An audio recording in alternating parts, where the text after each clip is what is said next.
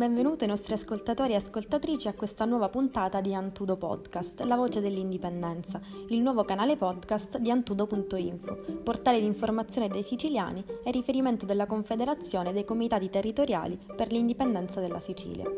In questa puntata riproponiamo le edizioni del TG Antudo della settimana appena conclusa.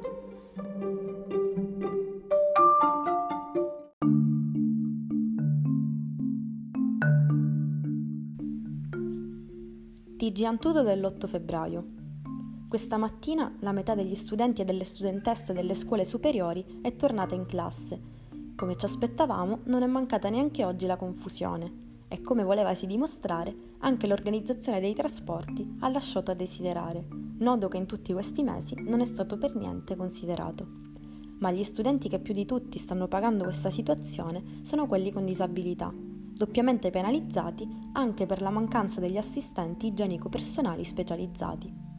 Il loro ruolo è stato cancellato e il lavoro che svolgevano sarà coperto, forse, dal personale ATA, solo in parte preparato a svolgerlo. Per queste ragioni, oggi gli assistenti igienico-personali, organizzati con lo Sleicobas, sono tornati in piazza davanti all'assessorato regionale alla famiglia. Il servizio infatti non ripartirà perché le città metropolitane di Palermo, Catania, Caltanissetta e Trapani non lo erogheranno per il mancato sblocco dei fondi da parte dell'assessorato regionale alla famiglia. Una situazione che si trascina ormai da mesi e che lascia centinaia di lavoratori senza un reddito e centinaia di studenti disabili senza il diritto allo studio. E ci spostiamo adesso in provincia di Messina. Qualche giorno fa è iniziata la fase di demolizione del borgo di Sicaminò all'interno del comune di Gualtieri Sicaminò, che dovrà portare al recupero e risanamento conservativo di unità edilizie di proprietà del comune da destinare a unità ricettive. Gualtieri Sicaminò fa parte della lista dei comuni siciliani che hanno vissuto il drammatico fenomeno dello spopolamento. Infatti attualmente il borgo nella provincia di Messina è praticamente disabitato. Non è quindi risultato difficile proporre e portare avanti un progetto che a prima vista non sembra avere niente a che vedere con il risanamento per la difesa e la valorizzazione dell'area, che viene classificata come zona urbana di interesse storico e di particolare pregio ambientale. Al posto dei palazzi storici verrà realizzato un albergo diffuso con tanto di sala congressi, bar-ristorante e unità residenziali nella forma di piccoli appartamenti e singole camere con servizi annessi un tentativo che disintegrerebbe la memoria storica di quel borgo. Dopo lo spopolamento significherebbe la cancellazione definitiva della sua identità. Quello di realizzare un polo turistico all'interno del centro storico di Gualtieri si camminò era un obiettivo che le amministrazioni rincorrevano già da anni. La comunità però non ha gradito le modalità con cui si sta realizzando questa riqualificazione e lamenta il mancato coinvolgimento nelle decisioni il sindaco ha risposto in una lunga lettera in cui, tra le altre cose, giustifica il mancato coinvolgimento a causa delle restrizioni anti-Covid, ma la sostanza è ugualmente agghiacciante. Stanno cancellando un borgo, la sua storia, la sua identità, per mettere in piedi un polo turistico che niente ha a che vedere con il contesto in cui sorgerà.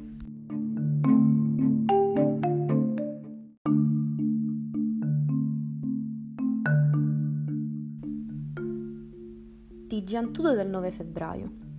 Oggi torniamo a parlare di rifiuti. Nonostante l'accordo trovato da RAP, Comune di Palermo e Regione per il piano triennale dell'azienda che gestisce i rifiuti del capoluogo, i sindacati non hanno fermato lo stato di agitazione. Da giorni ormai i lavoratori si rifiutano di svolgere le ore di straordinario fissate da RAP e sindacati per colmare la carenza di personale. Lo stato di agitazione in questa modalità va avanti dal 25 gennaio. I lavoratori allora lamentavano un ritardo nei pagamenti degli stipendi e i tagli previsti nel bilancio comunale. In generale si teme un disimpegno complessivo dell'amministrazione nei confronti della partecipata.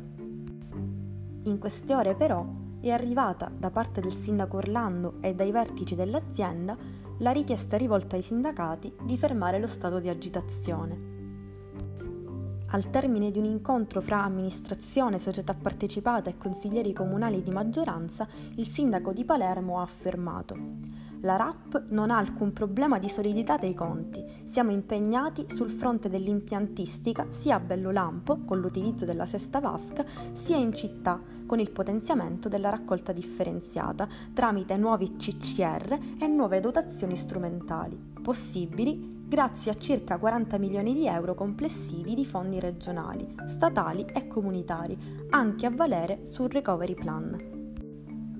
Anche a questo giro però il sindaco non parla di piano occupazionale e condizione dei lavoratori e non lo fanno neanche i vertici della RAP. E, anche se i sindacati dovessero fermare lo stato di agitazione, questi punti interrogativi non troverebbero risposta. E con la richiesta che sa di ricatto di non lasciare la città sommersa dalla spazzatura, a farne le spese sono sempre i lavoratori.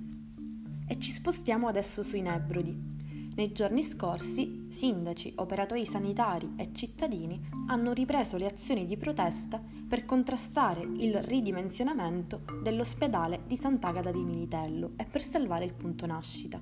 Il comitato civico, promotore dell'iniziativa, fa sapere che è inaccettabile chiudere un punto nascita che è riferimento per 24 comuni e più di 100.000 persone e afferma non ci fermeremo fino a che non si potrà tornare a partorire nel nostro ospedale. Dopo la manifestazione del 4 febbraio, il punto nascite ha subito un ulteriore ridimensionamento e adesso, alla lotta del comitato civico e dei sindaci nebroidei, si aggiungono i sindacati e le associazioni dei consumatori. Secondo il sindaco di Sant'Agata si è trattato di un atto di arroganza e prevaricazione istituzionale Chiediamo, continua, che una delegazione di sindaci venga immediatamente ascoltata dall'assessore Razza perché si ponga fine a questa opera di progressivo smantellamento dell'ospedale di Sant'Agata di Militello.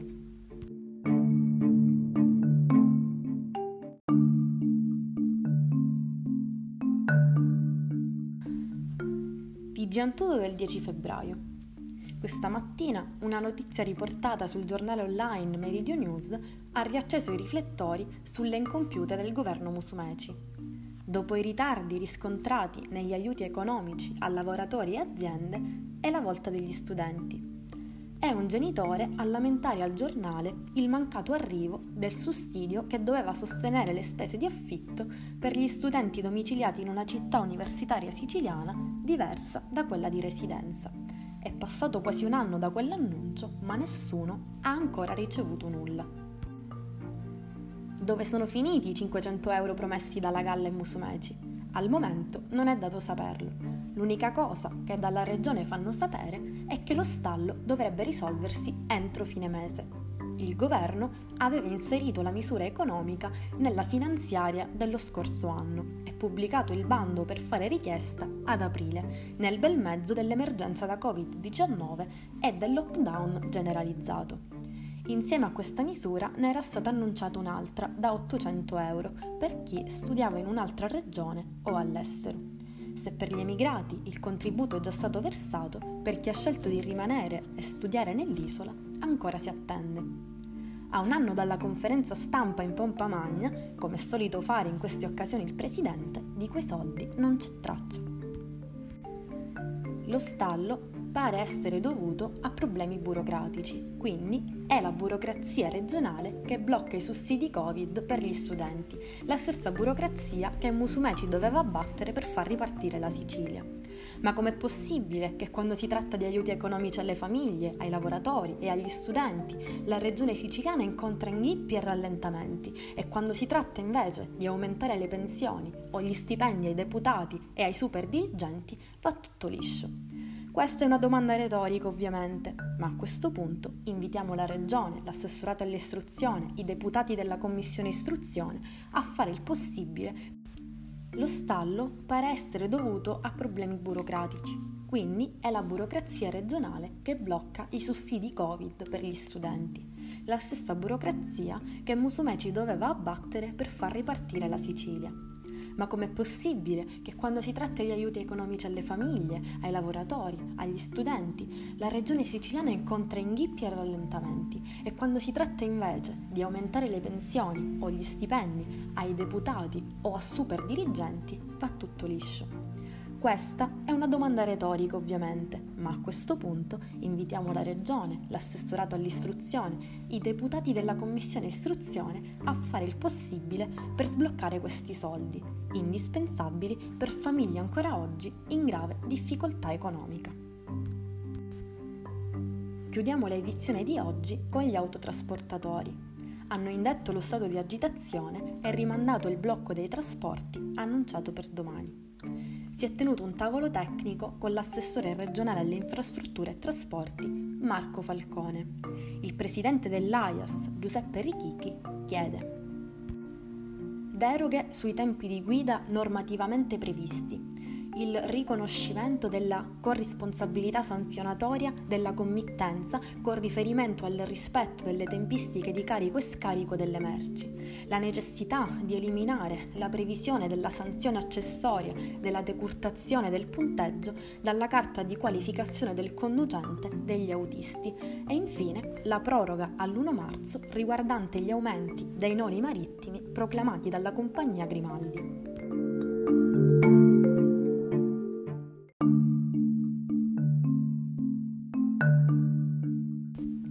Giantudo dell'11 febbraio. Mentre si aspetta la fumata bianca per la formazione del governo capeggiato da Mario Draghi, si parla già di cosa farà il nuovo esecutivo. Ed ecco che gli avvoltoi della politica, e non solo, tornano alla carica. Una delle cose di cui si sta più discutendo in questi giorni è il ponte sullo stretto.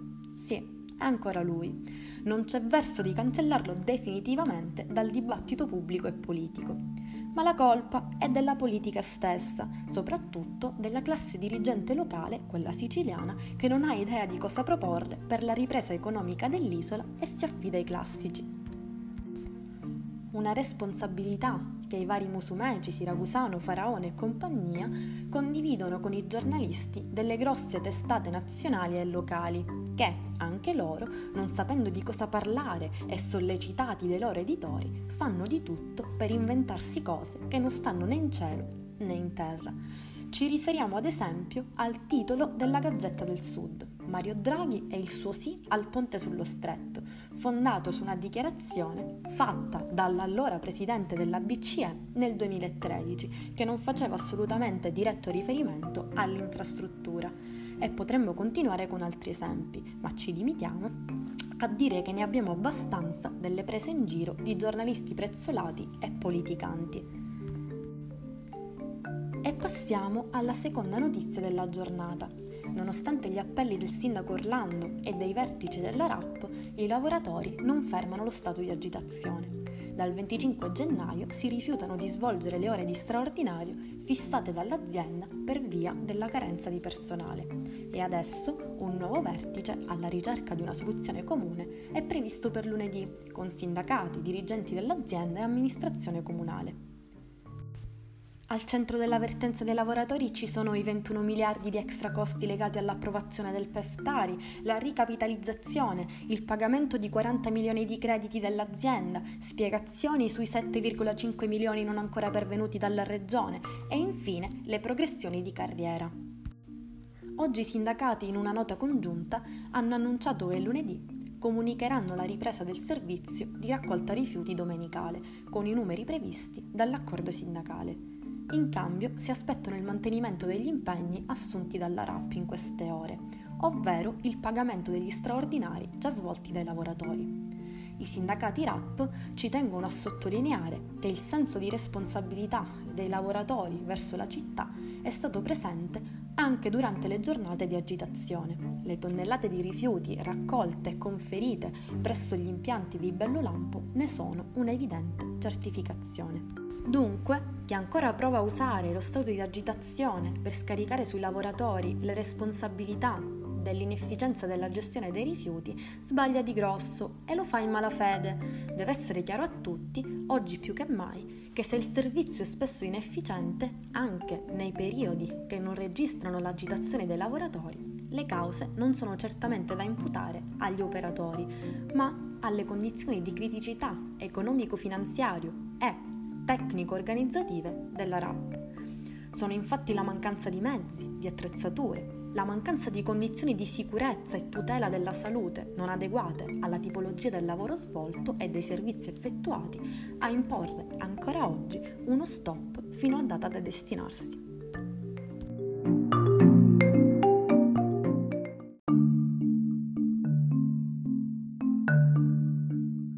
TG Antuto del 12 febbraio.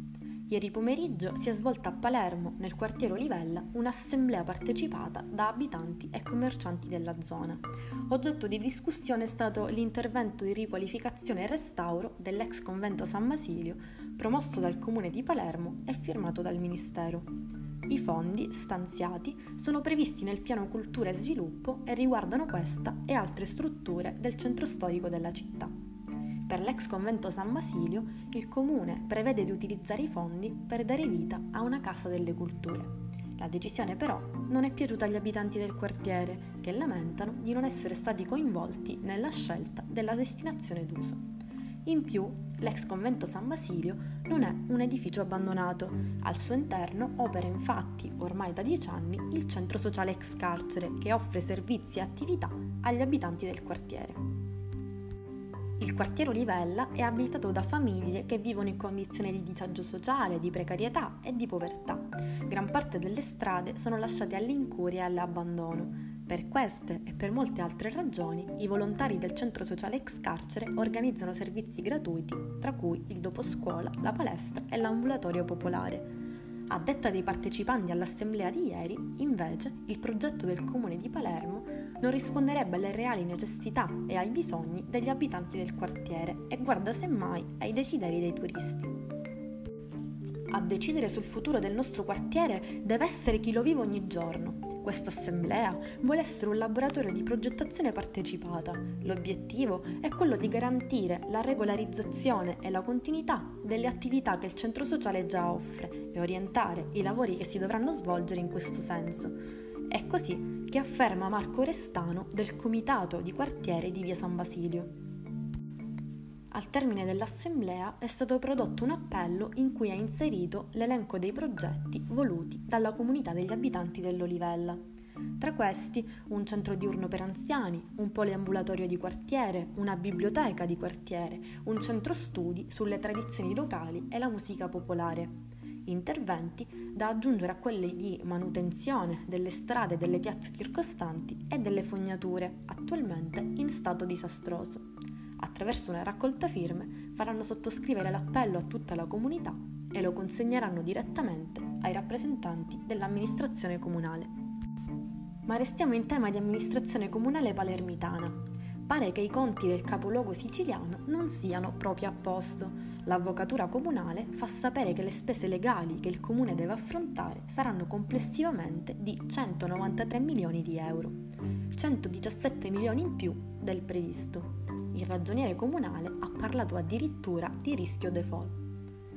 E il sindaco Orlando chiede una relazione in cui si faccia chiarezza rispetto a quanto riportato dall'avvocatura anche perché accantonare 117 milioni in più rispetto al bilancio previsto per il 2021 non sarebbe cosa da poco, al contrario è una bella patata bollente che mette a rischio una serie di progetti già previsti dall'attuale amministrazione. In attesa di saperne di più, ci riserviamo di riportare nelle prossime edizioni ulteriori aggiornamenti.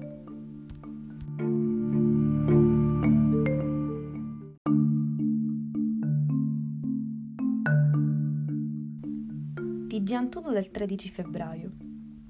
Oggi è il giorno del giuramento del governo Draghi. I 23 ministri, scelti dall'ex capo della BCE, hanno letto la formula di rito e firmato davanti al premier incaricato e al capo dello Stato, Sergio Mattarella. Dopo la fiducia in Parlamento, ma anche questo sarà praticamente un passaggio di rito, il governo sarà operativo. La squadra di governo è così composta figurano legate ai partiti e tecnici, alla giustizia, all'economia, all'interno, alla transizione ecologica, alle infrastrutture, all'istruzione, all'università e all'innovazione tecnologica. Al Movimento 5 Stelle vanno invece gli esteri, con la conferma di Di Maio, l'agricoltura, rapporti con il Parlamento e politiche giovanili. Al Partito Democratico difesa, cultura e lavoro. A Forza Italia pubblica amministrazione, affari regionali e sud. Alla Lega sviluppo economico, politiche per la disabilità e turismo. All'EU e Italia Viva rispettivamente salute e pari opportunità. A giudicare dai nomi, soprattutto di alcuni, dall'annuncio dell'alto profilo a ora, qualcosa deve essere andato storto. Da Draghi, colui che ha salvato l'Europa e l'euro, l'uomo che tutti rispettano e che incute timore, il supercapitalista difensore degli interessi delle banche, ci aspettavamo figure all'altezza della sua fama. E invece chi si aspettava grandi nomi e volti nuovi sarà sicuramente rimasto deluso. L'elenco pare infatti una cozzaglia della peggiore partitocrazia italiana degli ultimi trent'anni. Certo, i tecnici, quelli duri, li ha messi nei ministeri chiave, ma con il ritorno di ministri di Forza Italia come Brunetta, Gelmini e Carfagna, sembra essere tornati al 2008, a quel governo Berlusconi che portò alla crisi economica di cui ancora oggi paghiamo gli effetti. Per chiudere, non possiamo evitare di commentare l'incarico di Giorgetti della Lega Nord in uno dei ministeri più importanti, quello allo sviluppo economico. Nessuna meraviglia ovviamente, ma se qualcuno avesse mai avuto dubbi, questa nomina è l'ennesima conferma. La ripartenza economica sarà per il Nord, guidata da un nordista della Lega.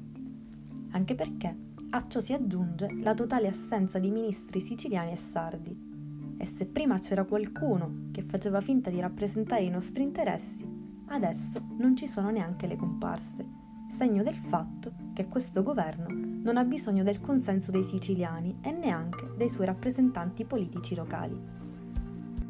E ciò avviene non a caso con il governo che presenterà il nuovo Recovery Plan che gestirà i fondi provenienti dall'Europa. Soldi che sono anche dei siciliani, ma che serviranno per far ripartire solo il centro-nord e non il sud e la Sicilia, che verranno ancora una volta tagliati fuori.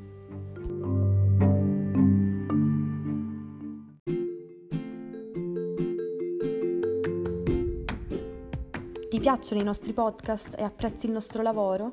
Antudo.info è un collettivo di volontari che si occupa di informazione, senza pubblicità e senza editori. Sostienici seguendoci sui nostri canali social Facebook, Instagram e Telegram e registrandoti alla nostra newsletter su www.antudo.info.